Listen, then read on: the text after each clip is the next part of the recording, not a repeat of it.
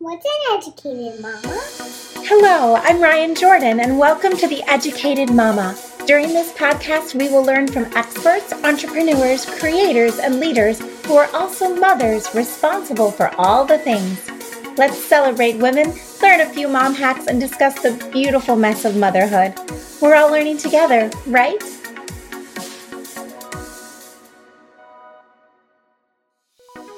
Today's guest is Jenny Nuccio. Jenny is the founder and CEO of Imani Collective, a nonprofit women empowerment program focused on defeating generational poverty through education and employment opportunities in Mombasa, Kenya, and surrounding communities.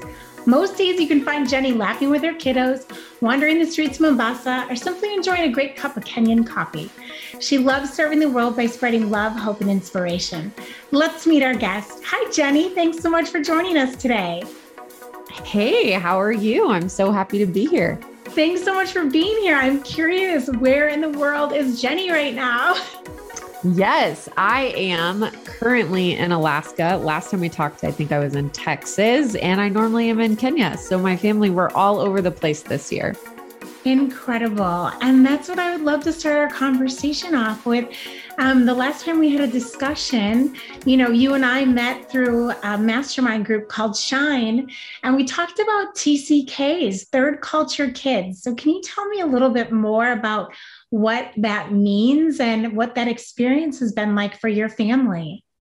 Yeah. So I was not raised as a TCK, but my kids are being raised that. And what that means is it's basically their citizenship, where they're from, is different from where they're being brought up. And so to my kids, I have a five year old, a three year old, and a one year old. Kenya is home to them. And so as we're traveling, they even ask when they're going to go home, um, you know, and their experience, third, just a third culture. And so it also into adulthood, it will be interesting to just see how they perceive the world, how they've been involved um, with just so much global knowledge at such a young age. So it just, these kids are raised, my kids and many other TCKs are just raised with a greater knowledge of what's happening around the world. And they don't realize how beautiful that is um, until they get older. But they do struggle with being misunderstood, which I feel like I struggle a lot with too, because I've lived in Kenya for a third of my life. But um, so hopefully they will value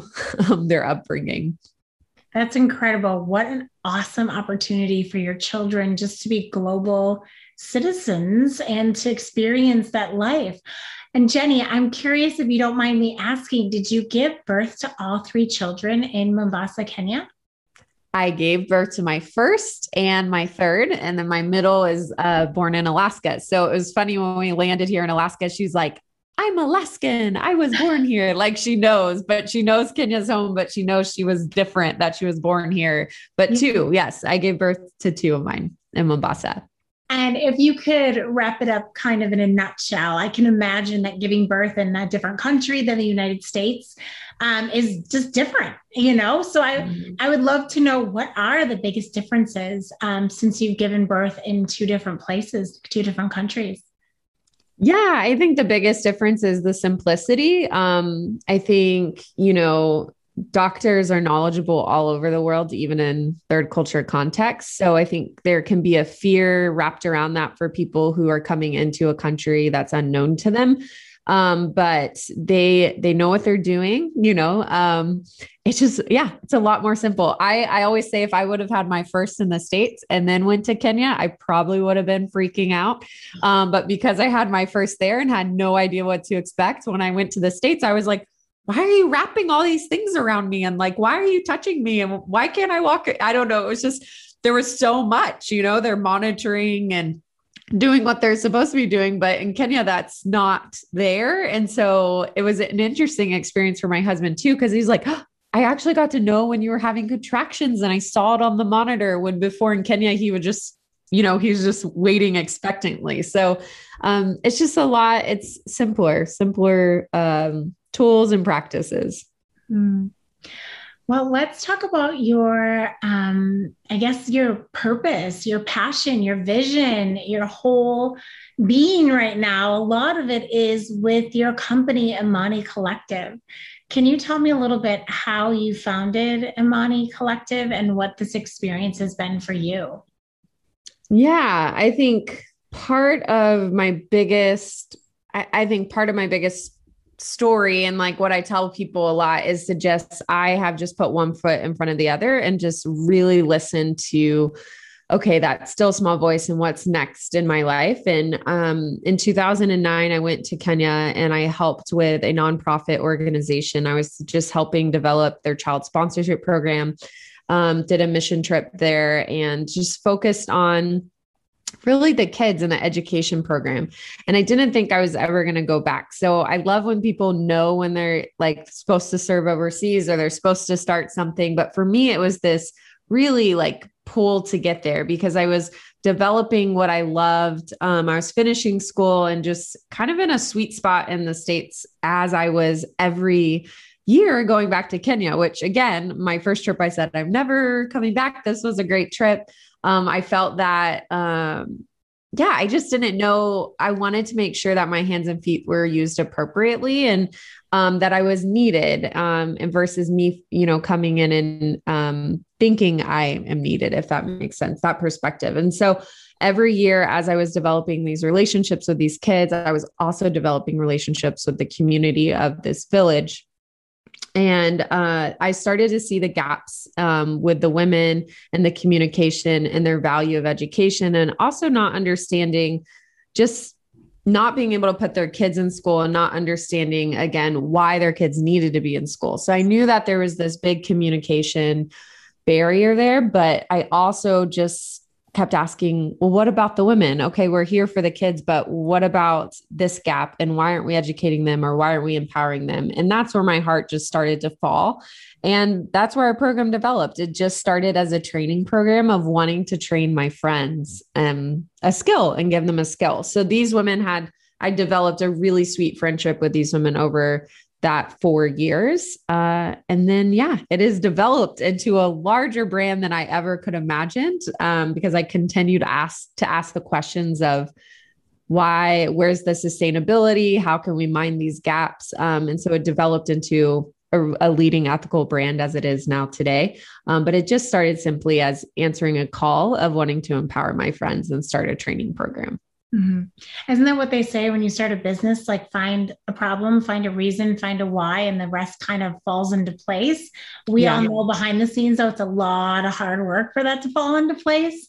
Um, and I know there's a lot of different um, organizations right now that kind of talk about being ethical, sustainable. So tell me, what does that mean to you, Jenny? Ethical and social, you know, sustainability on entrepreneurship. Tell me a little bit more. Mm, those are all hot terms, aren't they? Um, so, in the beginning of this year, I actually started the School of Ethical Impact for this reason. There's a lot of social entrepreneurs wondering, how do I do this and how do I make it sustainable?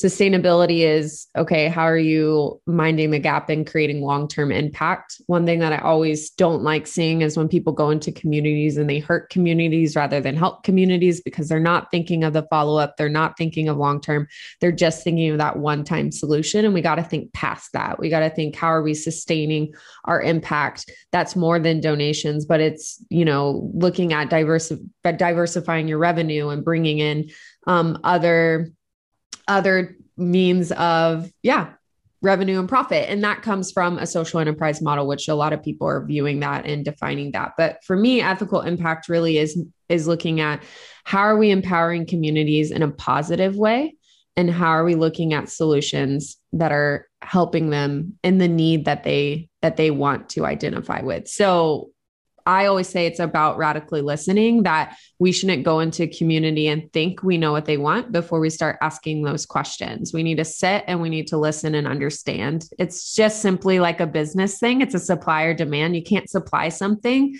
if the demand of that is not there. So you might have an amazing program that you want to implement in a community, but if they don't want that, then there's not like it's not going to be successful. So start listening to the community. And I also always challenge people to look at the word impact because in social impact and ethical impact and social enterprises and sustainability and all of it, we think and we perceive impact as positive.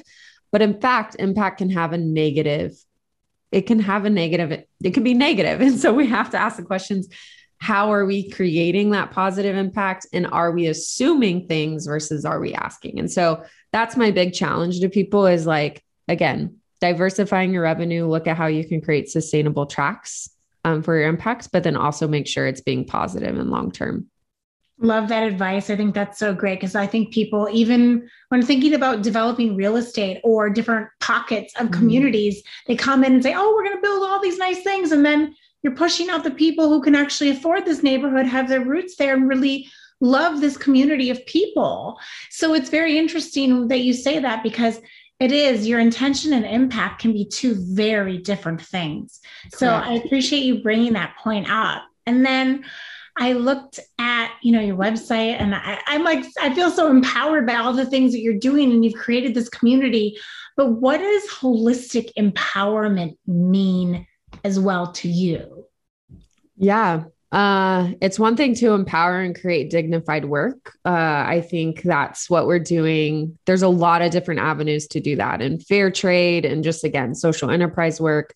Um, but to me, that's just a transaction, and we have to look bigger than that. We have to look at the holistic side of everything. And so I say it's a wraparound approach that you're not just giving this one time transaction in the artisan world, right? You're not just paying for that product and partnering with them one time. You're looking at their whole well being, like what is happening with their family? How can you come, come alongside with them in literacy and education and meals. And um and you don't have to be a full-blown program like we are. So we have holistic programs in in what you're referring to right? We have holistic programs that we mm-hmm. provide chai and we provide meals and we provide free childcare. And we have literacy classes and computer literacy classes and financial literacy classes. Like we want our woman to completely transform. And we want her when she gets that dignified work and she gets that sustainable income because we don't pay piecework, we don't pay per order. We actually pay monthly consistent salaries.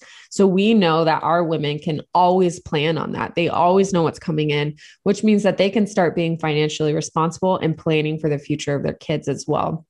And so you don't have to be what we are. You don't have to be on the ground um, and have that full blown program. But if you are connecting and you're partnering with a program or a cooperative, I challenge you to ask those questions, like to ask those questions of how can I just not just place an order, but how can I also make sure that I'm asking the hard questions of what they're doing and I'm understanding that my impact by supporting this program is what I want it to be and is holistic and it's holistic in my values and it's holistic for that that that family and so it's really looking at the whole well-being and the transformation so i always compare it from transaction versus transformation it's not a one time but it's okay how are we walking alongside again in a sustainable manner mm. now when you came into this community did you feel welcomed with open arms because you basically created an organization filled with all of your friends? Or what would you say were some of the biggest challenges by starting this organization in Mombasa?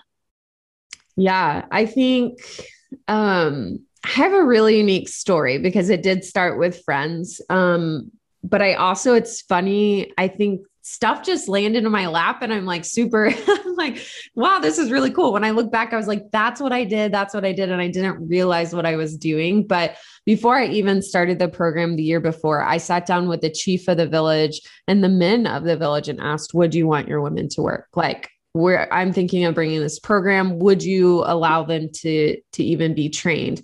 Just to come in and again listen to their community and out of respect honor what they're already their cultural tendencies. Um am i all about like being a disruptor and women empowerment? Absolutely. But there's also a side of like respecting what's there. And if you don't have buy-in from the whole community also meaning men it's also it's going to be a harder road. And so those men were had open arms and they were like yes we want our women to to be able to have this opportunity. And so I was really blessed in that manner of like they were already like accepting towards that. I would say the biggest challenge would be me learning to slow down um, and understand that like completely scratch my timeline basically because when I got there I was like okay, we're going and we're going to create this product and we're going to do this and they're going to learn this. It's going to be awesome. Like, I'm going to do this in six months. And my first class, I realized, oh, yeah, like over half of my women have never been in a classroom. So they don't know their numbers. They don't know how to write. They can't read a measuring tape. It like blew my mind that I didn't even think of the rudimentary thing. Like I didn't even think of that. So we like pushed the sewing machines aside and we just started teaching numbers and how they how they can write. And that's why it is so important to me when you like turn our product around and you see who signed it because I know how long it took. It's not just knowing the artisan, but it's like I know how long it took that woman to learn how to write her name at the age of 32. You know, like that it's like a bigger thing of like no matter because what they when they came into my program, they're like they were doubt they were doubting themselves, they lacked self-confidence. Um they're like I'm not a, like I can't step foot in a classroom at the age of 30 and I said, "Why not?" you know like they just automatically thought it wasn't an option for them and so what's been beautiful from those original 16 women which they're all still with us now 8 years later is it's like seeing the transformation of their confidence how that overflows into their kids how their kids have just been raised differently and then how that's changing their whole community you know? So um the biggest thing was the challenge with myself of fighting timelines and realizing those timelines aren't important. We're going to grow um, in the speed that we need to to to grow in. And that that means slowing down. That means listening more. That means enjoying some more chai and just being chill you know? So i had to learn how to like value the relationship over the task and like really um, immerse myself in the community in that way. That's incredible. And jenny did you build this yourself? Did you have investors that helped you create this? Because if you look at your team now there's what 20 people on your team? Or were you just like this is you know ground up here i am i'm teaching this and here we go. And then you uh, gradually built your team or how did that start?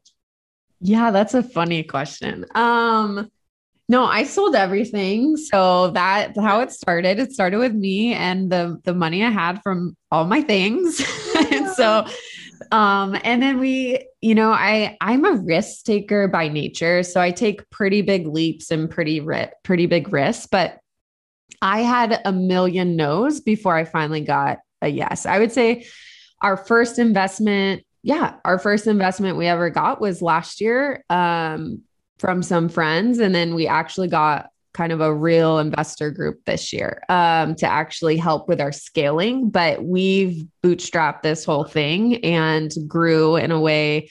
A lot of it just came out of pocket. A lot of it, you know, missed paychecks and things like that as you grow your brand. Um, but yeah, I've just been, it's been a journey. it's been a journey, but um, I'm glad I stuck it out because there are many moments where I'm like, Mm, mm, I almost shut it down, but I think it's just remembering the faces of my women in the beginning of just how proud they were when they made their first product, even though it was crooked and not straight, but they were just so proud. And I always go back to those moments back in 2013 of our roots of that hope that they just like had in their eyes of like where they where they were about to like launch into.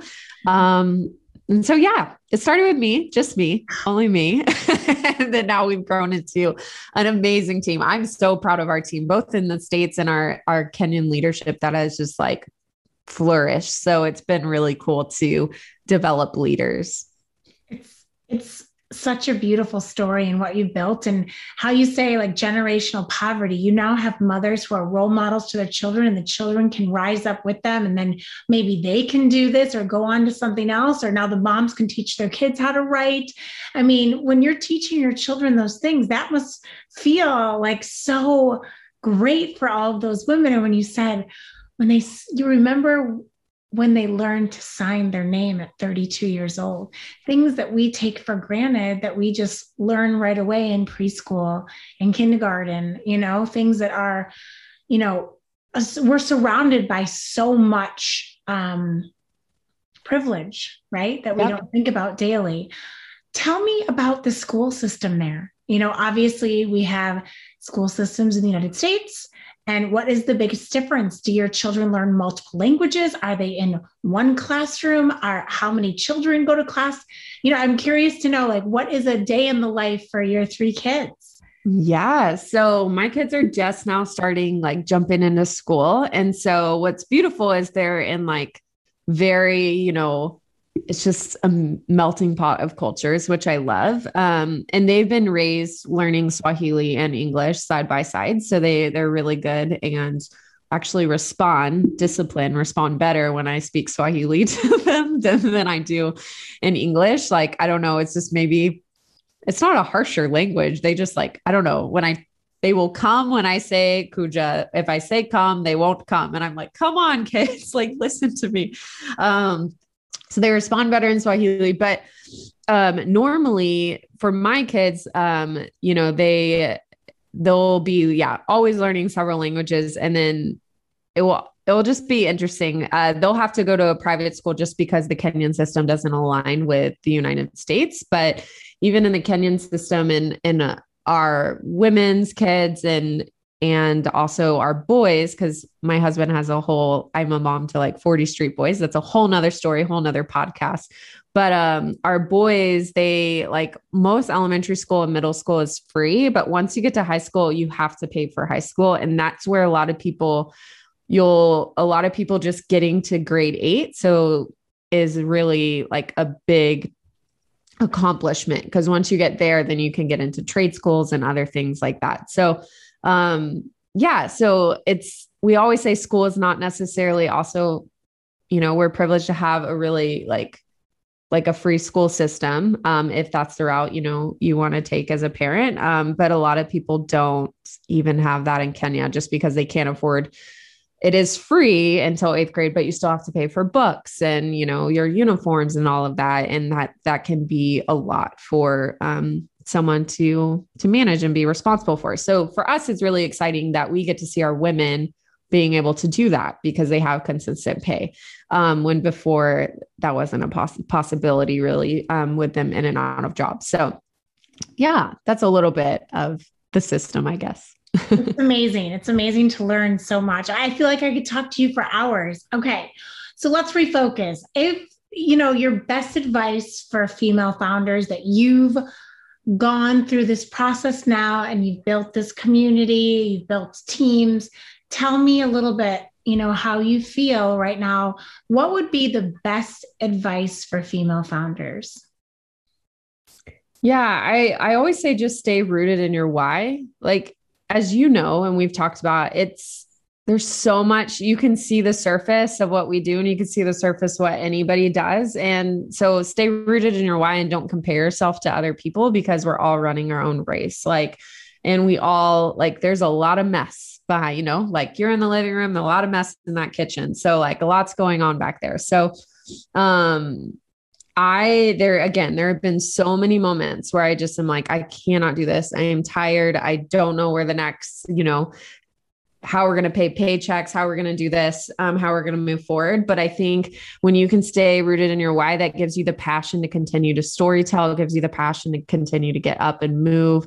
And it just continues, you know, it just keeps you going, putting one foot in front of the other because it's not easy when we step foot into entrepreneurial an entrepreneurial journey and we each have our own. And so my encouragement is just, yeah, to root in that and then, yeah, to not compare yourself, put those blinders on because I think there was a moment, I would say probably three or four years ago, I would always just get so frustrated of opportunities I felt like we needed or we we should have deserved and we uh, you know seeing other people get them, you know, just that like you're envying like what other people are getting. You're like, why not me? Why not now? And to be honest, when I look now and I look back and I'm like, we weren't ready. And now that we're hitting different opportunities, now I'm like, man, we're so ready for this now. And so I think, you know, again, just being content with like still having that fire, but being content that this is your journey. You were here for a reason and just stop, stop looking, stop looking around and just laser focus ahead. I love that advice. Is there anything else you want to share with us today, Jenny? I don't know. I'm just so excited to be here. I, I, feel like we started hard and I gave you guys some harsh advice about ethical impact. But the beauty is, I think each one of us, I always say, we can change the world right where we are. So you don't have to move across the world. You don't have to sell everything like I did, but you can just look around you and see how you're one person, but one person can make a big impact. So what are you doing in your business to do that? And I just always want to challenge people to look look at that. Like how can you give back in your own community and your family just right where you are? So that would be my last tidbit to the listeners. Well, thank you so much for joining me today. I think that was such a special message, and I can't wait to learn even more about you. So, anybody that's tuning in, you want to learn more, you can visit Imani Collective. She has an Instagram account, she's online. There's plenty of story there, and it's a really beautiful, beautiful thing that she's built. So, thank you, Jenny. Thank you so much for having me. Thanks so much for listening today. I hope you enjoyed this week's episode and you had some great aha moments. I am so passionate about empowering women and I can't thank you enough for your support. If you know an inspiring mama or you are an inspiring mama, send them our way. Be sure to tune in every Wednesday and please like, follow, and subscribe to The Educated Mama. Write a review, leave us a comment, share this podcast with your friends. I'm Ryan Jordan, founder and CEO of Educated Nannies. You got this, mama.